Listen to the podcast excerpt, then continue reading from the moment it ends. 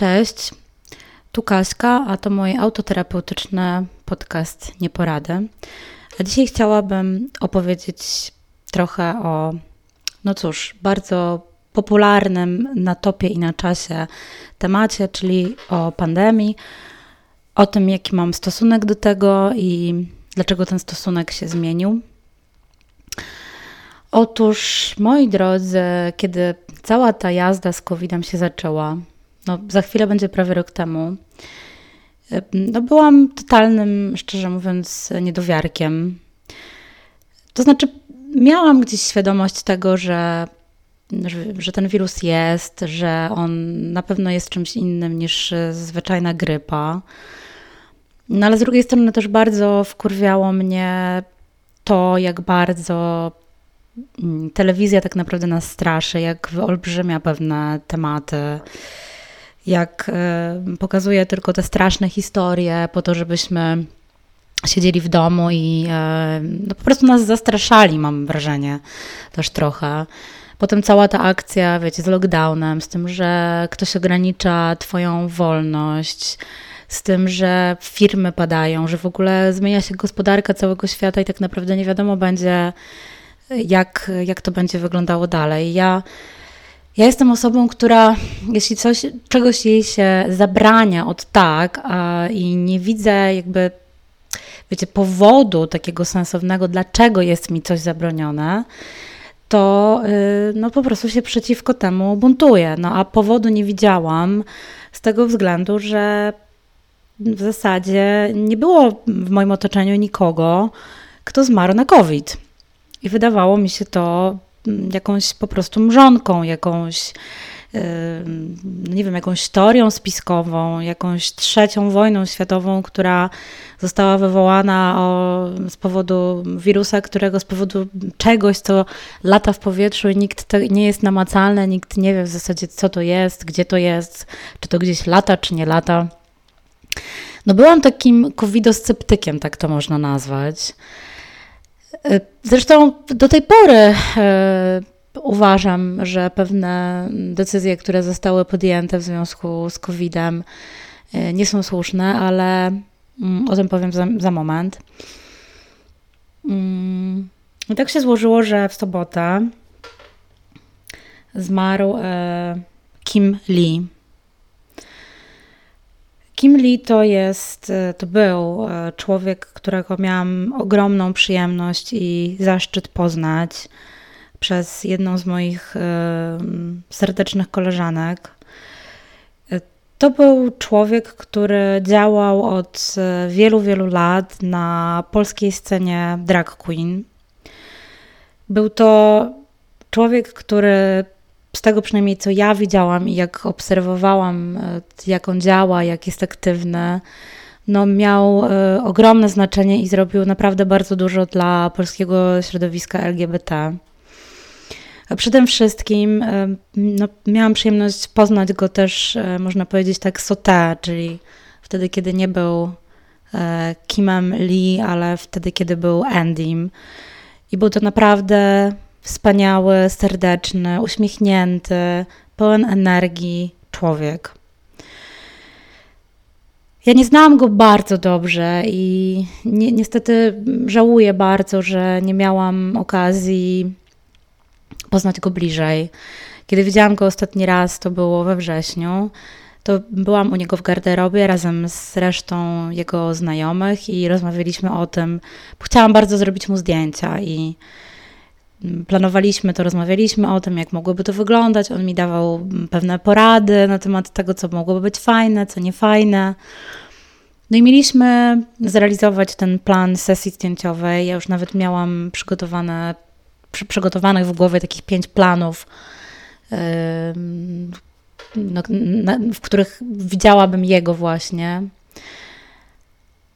No ale nastał COVID, potem próbowaliśmy się jakoś skontaktować, ale on był zajęty, potem nastał COVID. No i nagle, mm, jakiś miesiąc temu, czy półtora miesiąca temu, dowiedziałam się, że no, ma COVID, że zachorował i leży pod respiratorem. I no i wiadomo było, że leży pod, pod, respiratorem, że jest e, w śpiączce farmakologicznej, no ale że stan jest na tyle poważny, że nie wiadomo, czy z tego wyjdzie. Raczej rokowania były kiepskie. No i w sobotę, mm, w minioną sobotę, mm, dowiedziałam się z strony facebookowej, z jego fanpage'a, że, że nie żyje. No i jest mi cholernie przykro z tego powodu, bo po pierwsze dlatego, że, że naprawdę no, był to jeden, jeden z bardziej pozytywnych e, ludzi, jakich w ogóle poznałam w swoim życiu. Żałuję potwornie, że nie mogłam e, przeżyć z nim więcej chwil, że nie mogłam z nim, nie wiem, odbyć więcej rozmów i, i po prostu być przy nim i podziwiać to, co robi, bo to, co robił, to była po prostu sztuka. Naszła mnie też taka refleksja, wiecie, że w takich momentach, kiedy dowiadujesz się, że ktoś nie żyje, że ktoś umiera, że ktoś umarł, no to myślisz sobie, że ja pierdolę, dlaczego nie zrobiłam tego, nie zrobiłam tamtego, dlaczego, nie wiem, nie zadzwoniłam do niego wcześniej, przecież miałam do niego numer telefonu i jakby miałam zgodę na kontakt z nim, bo zaanonsowała mnie właśnie koleżanka Kasia, dziękuję Ci Kasiu za to, ale ja jakoś, nie wiem, nie dzwoniłam do niego, nie, nie, nie, byłam chyba na to gotowa, nie wiem, być może bałam się takiego spotkania z wielkim artystą, po prostu chciałam być jakoś, chciałam poczuć w sobie jakiś taki impuls, że że, że mogę to zrobić. No i kiedy poczułam ten impuls, to w zasadzie było już dość późno, bo to był sierpień, potem we wrześniu się spotkaliśmy i a teraz on nie żyje. Ale też naszła mnie taka refleksja, że życie jednak jest zajebiście nieprzewidywalne i może po prostu należy naprawdę skupić się na tym, żeby, żeby brać z życia garściami, chociaż wiem, że to czasem wcale nie jest łatwe, bo mamy różne wiecie, strzygi, które nas dopadają codziennie i mamy różne problemy, jesteśmy zmęczeni, jesteśmy chorzy, czasem, czasem nam się nie chce, czasem dobija nas rutyna dnia codziennego i, i po prostu czasami nie mamy sił na to, żeby czerpać garściami z tego życia, ale wiecie, może warto. Bo w takich chwilach uświadamiasz sobie, że, mm, że jeśli puścisz jakieś okazje, to potem one mogą po prostu nie przyjść i, i tyle. I gdzieś tam nasze życie się skończy i, i nie będziemy mogli doświadczać już tego, czego chcieliśmy doświadczać. Ale ja chciałam powiedzieć tak naprawdę o pandemii trochę i o tym, że no, nie jestem już taką totalnie, totalną sceptyczką, jeśli chodzi o COVID. Wiem na pewno, że ten wirus y, istnieje. Wiem na pewno, że mm, każdy przechodzi go inaczej, dlatego że no, moja mama miała COVID i no, przeszła to dość ciężko, miała wysoką temperaturę, czuła się bardzo źle i wiem, że czuła się źle, bo moja mama niezwykle rzadko choruje, a jak już choruje, to jest to e, no, takie dość e, ciężkie u niej. Ona ciężko to przechodzi, więc. Więc wiem, że było jej ciężko i ciężko to przechodziła i, i jakoś osłabła i, i myślę, że no, miała też pewnie różne myśli w głowie. Czy przeżyje, czy z tego wyjdzie, czy nie. Szczęśliwie nie trafiła do szpitala, szczęśliwie nie, nie weszło jej nic na, na, na płuca. Wyszła z tego, zrobiła sobie test, ostatnio jest y, negatywny, czyli nie jest już chora. No natomiast u y, Kimali było inaczej i z tego co wiem, y, aczkolwiek mówię, no nie, nie znałam go na tyle, nie byłam też nigdy bardzo blisko z jego rodziną, z jego bliskimi, więc nie wiem, czy nie miał jakichś chorób towarzyszących. Wiem, że miał nieco ponad 50 lat, więc no, był młodszy dużo od mojej mamy, która ma, y, która jest po 60. Mm.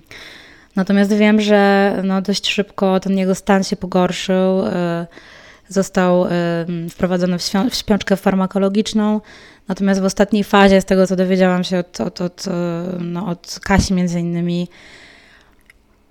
po prostu w płucach pojawia się ropa, i najprawdopodobniej z tego, co, co wiem, no, lekarze nie widzieli już żadnych szans na to, żeby go ratować i po prostu odłączyli go od respiratora.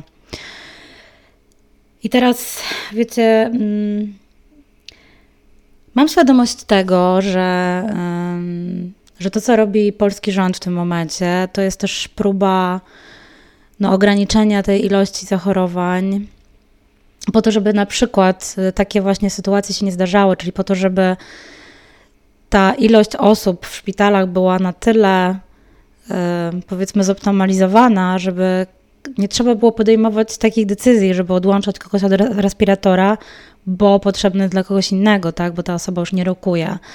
Nie wiadomo, może gdyby pod takim respiratorem taka osoba była, nie wiem, kolejne parę tygodni, może coś by się zmieniło. Natomiast no tu ta historia zakończyła się tak, jak się zakończyła i yy, tak, no nabrałam, na, na, na pewno nabrałam trochę pokory, yy, aczkolwiek myślę sobie, że te działania mające na celu tak czy siak ograniczanie, e, wiecie, wychodzenia z domu, zamykanie knajp, e, lokali różnego typu, nie jest według mnie strategią sensowną i dobrą. Ja jestem za takim rozwiązaniem, mm, które po prostu jakby przerzucałoby na nas odpowiedzialność w takim sensie, żebyśmy to my sami tak naprawdę decydowali za siebie że jeśli to my chcemy nosić maski, to nośmy maski, to chrońmy się, jeśli nie chcemy, no to narażajmy się na chorobę, ale niech to pozostanie e, pozostanie w nas. Nie wiem, czy to jest dobre, czy to nie jest dobre. Mm, zdaję sobie sprawę z tego, że pewnie niektórzy z Was, którzy tego słuchają w tym momencie, mogą mieć bardzo no, ambiwalentne odczucia mm, e, w stosunku do tego, o czym teraz mówię, zwłaszcza, no, że jeden z moich znajomych ewidentnie zmarł na, na tą chorobę. I wiadomo, że mm, zaczynamy się zastanawiać nad pewnymi tematami, dopiero jak one nas bezpośrednio dotyczą. E, na pewno nie zamierzam, wiecie, głosić jakichś swoich teorii, nie zamierzam e, walczyć o to, żeby ktoś maskę nosił bądź, bądź nie nosił, bo jest to jego decyzja.